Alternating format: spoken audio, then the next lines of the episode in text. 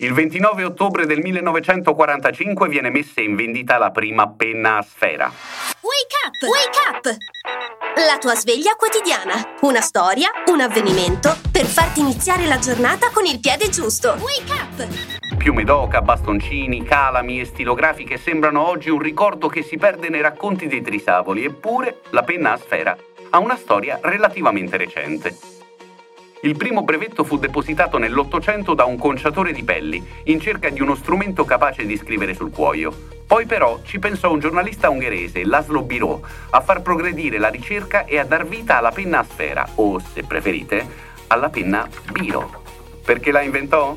È molto semplice, era esasperato dalle macchie lasciate sui fogli dalle classiche stilografiche. L'esasperazione a volte aiuta.